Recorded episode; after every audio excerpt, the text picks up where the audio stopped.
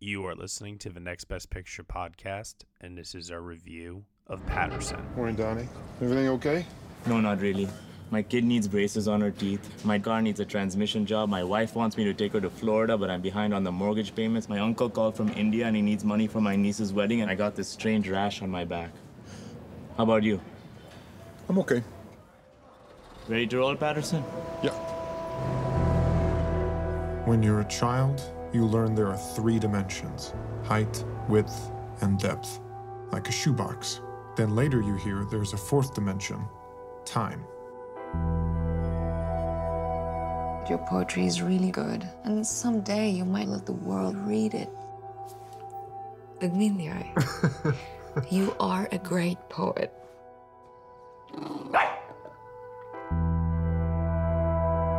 Hey, yo, that's an English bulldog, right? Dog like that get dog jacked, my G. Well, it gives me something to look forward to then, I guess. Ooh. You drive the bus, right? Your name really Patterson? My real name is Patterson. Well, that's kind of crazy, right? Working on a poem for you. A love poem? Yeah, I guess if it's for you, it's a love poem. I had a beautiful dream. We had twins. Twins. All your poems are still in that one notebook, your secret notebook. I go through trillions of molecules that move aside to make way for me, while on both sides, trillions more stay where they are. This is Patterson Bus twenty-three. I have a situation. Damn thing could have exploded into a fireball. I could be realizing my dream to be a country singer. Nashville? Here I come. Look out, Nashville. Do you think there are any other anarchists in Patterson? You mean besides us? Not likely. Without love, what reason is there for anything? He's not going to do anything crazy. Everything he does is crazy. Nobody move! Abashtaba in Patterson. Aha. Aha what? This is very poetic. Get my ass kicked today. Who are you playing? Myself. All right, everybody, you were just listening to the trailer for Patterson, and the story is as follows. Patterson is a hard-working bus driver in Patterson, New Jersey, who follows the same routine every day. He observes the city and listens to fragments of conversations while picking up and dropping off his passengers. Patterson also writes heartfelt poems in a notebook, walks his dog, and drinks one beer in a bar after his shift is over. Waiting for him at home is Laura, his beloved wife who champions his gift for writing. The film is starring Adam Driver, Golshifate, Farhan Hani, Barry Shapka Henley, Cliff Smith, Chasten Harmon, William Jackson Harper, and Masatoshi Nagasi. It is written and directed by Jim Jarmusch. Here to join me for this twenty sixteen retrospective podcast review, I have Josh Parham. Hello, hello. And Ryan C. Showers. Hey, everybody. All right. Let's talk about a film about nothing. I kid. I kid. This is actually, uh, surprisingly, the first time that I've actually watched Patterson all the way through. I confess that I did not see it uh, in twenty sixteen uh, when it originally came out. Because, like, once I... F- I kind of figured out that Adam Driver was not going to be a part of the Best Actor conversation. I kind of, like, just let it lie. And then the following year, I did actually attempt to sit down and watch it. And to be honest with you all, I fell asleep.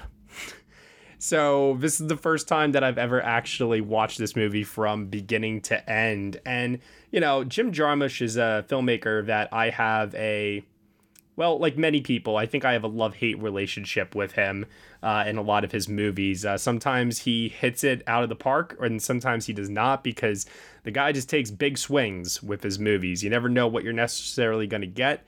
You could get something like Only Lovers Left Alive. You could get, you know, The Dead Don't Die, Down by Law, Dead Man. I mean, you know, the, the list is on and on and on. But Patterson is an oddly accessible film because of how relatable it is. And for such a simple movie, I do think that there are some things to definitely talk about here. Why don't we uh, kick it over to uh, Josh first. Josh, uh, why don't we start with you? What do you think of Patterson? Uh, well, you know, it's funny that you mentioned initially, Matt, that this was a movie that you kind of were disinterested in after the Oscar buzz sort of fizzled from it, because for me, I was very much interested in seeing it in twenty sixteen because Adam Driver was kind of like an early prediction I had for Best Actor, and I kind of was interested to see if it was going to pay off for me. And at the time, I remember walking out of the movie and thinking to myself, like, it's fine, it's somewhat enjoyable, but I did think it was a bit dull, and I kind of just put it to the side and never really thought about it since then. And this is my first time watching it since twenty sixteen.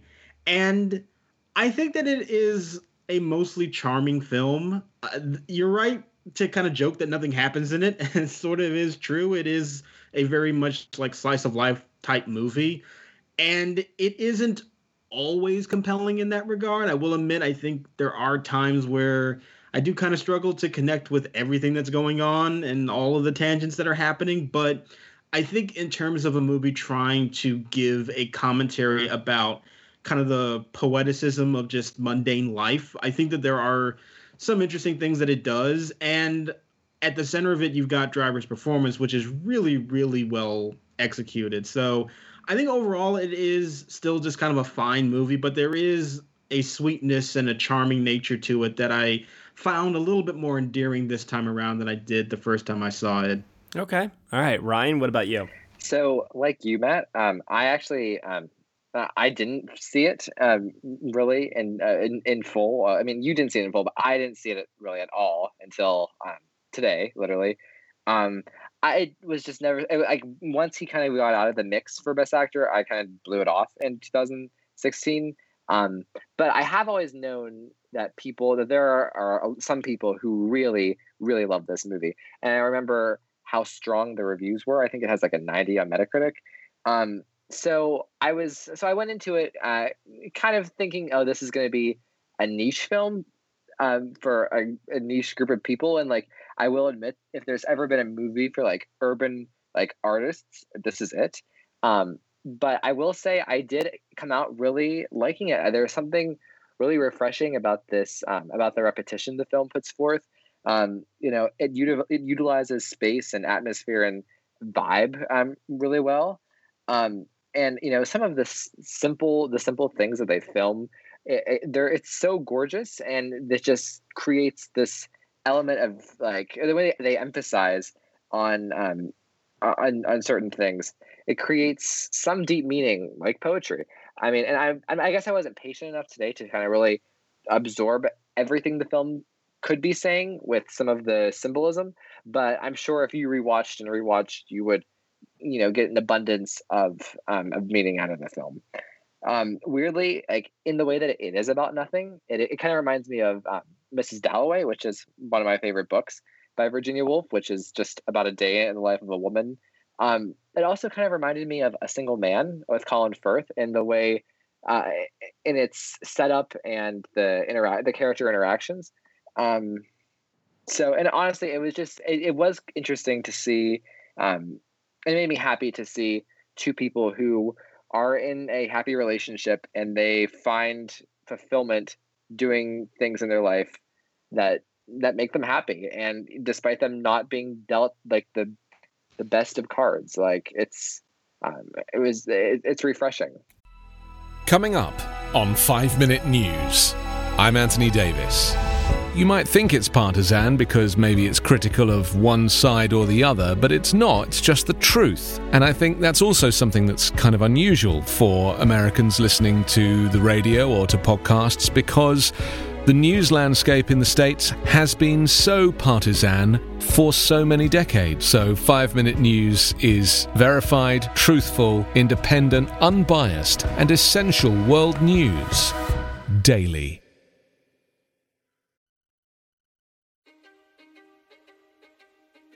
History is complicated. The story of human progress is long, messy, and riddled with controversies big and small. On Conflicted, we dive headfirst into history's most infamous events and contentious figures. We try and untangle the good from the bad, the fact from the fiction, and the monsters from the misunderstood. Was Genghis Khan a murderous butcher or a civic pioneer? Did the Allied powers go too far in firebombing the German city of Dresden at the twilight of World War Two? And how did the Marquis de Sade acquire such a sinister reputation? And was any of it true? These are just a few of the tough questions we wrestle with and investigate on Conflicted. So if you love history or just enjoy a good story, please join me, your host, Zach Cornwell, for a fascinating new topic each and every month. Conflicted, a history podcast, is available on Spotify, Apple, or wherever else you get your podcasts. I hope to see you soon.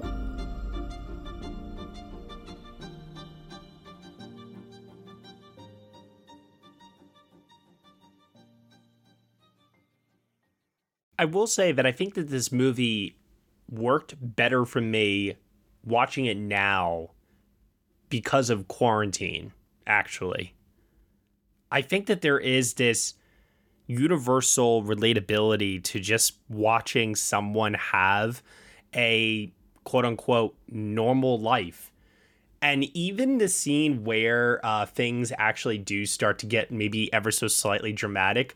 I'm thinking of the scene involving uh, William Jackson Harper at the bar. I, I found that to actually be kind of out of place uh, for the rest of this movie at times, because it had just so much established itself as this, um, as uh, Josh said, like slice of life kind of movie that I found myself very oddly drawn to this time around. I say oddly because I'm a sucker for contrived storytelling with big dramatic moments and conflict, and I like being absolutely riveted by a movie.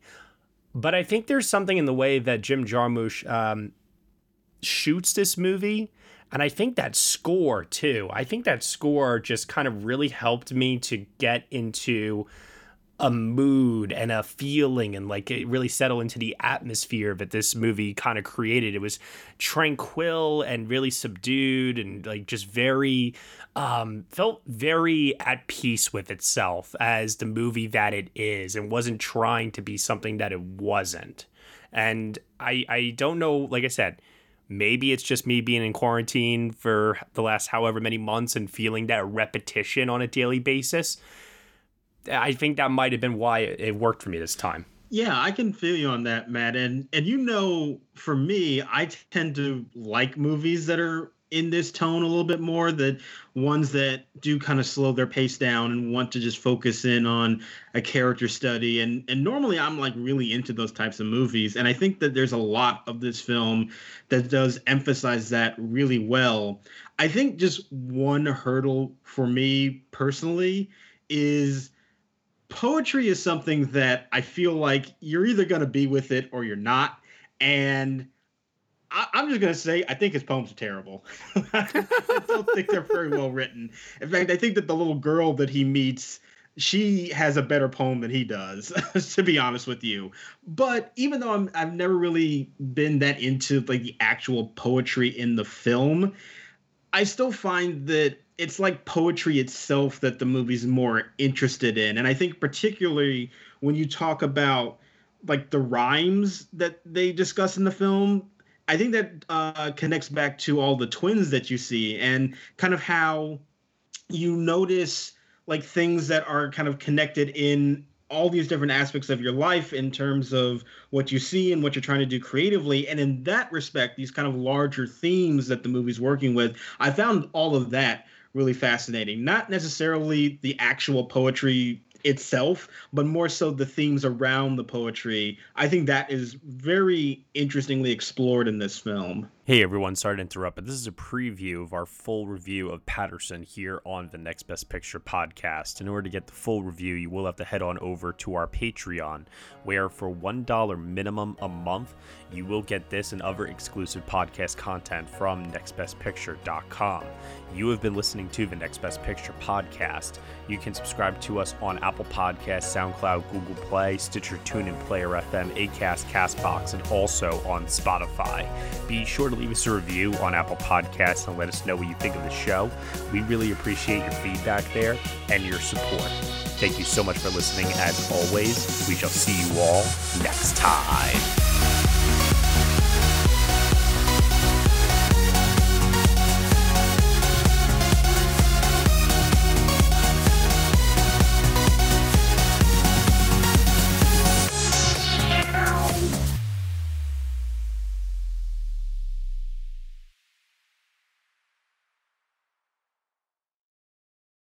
This is Chris DeMakes, guitarist and vocalist for Less Than Jake, and host of Chris DeMakes a Podcast, a songwriting podcast where every week I'm joined by an amazing guest to break down the writing, recording, and release of one iconic song from their career.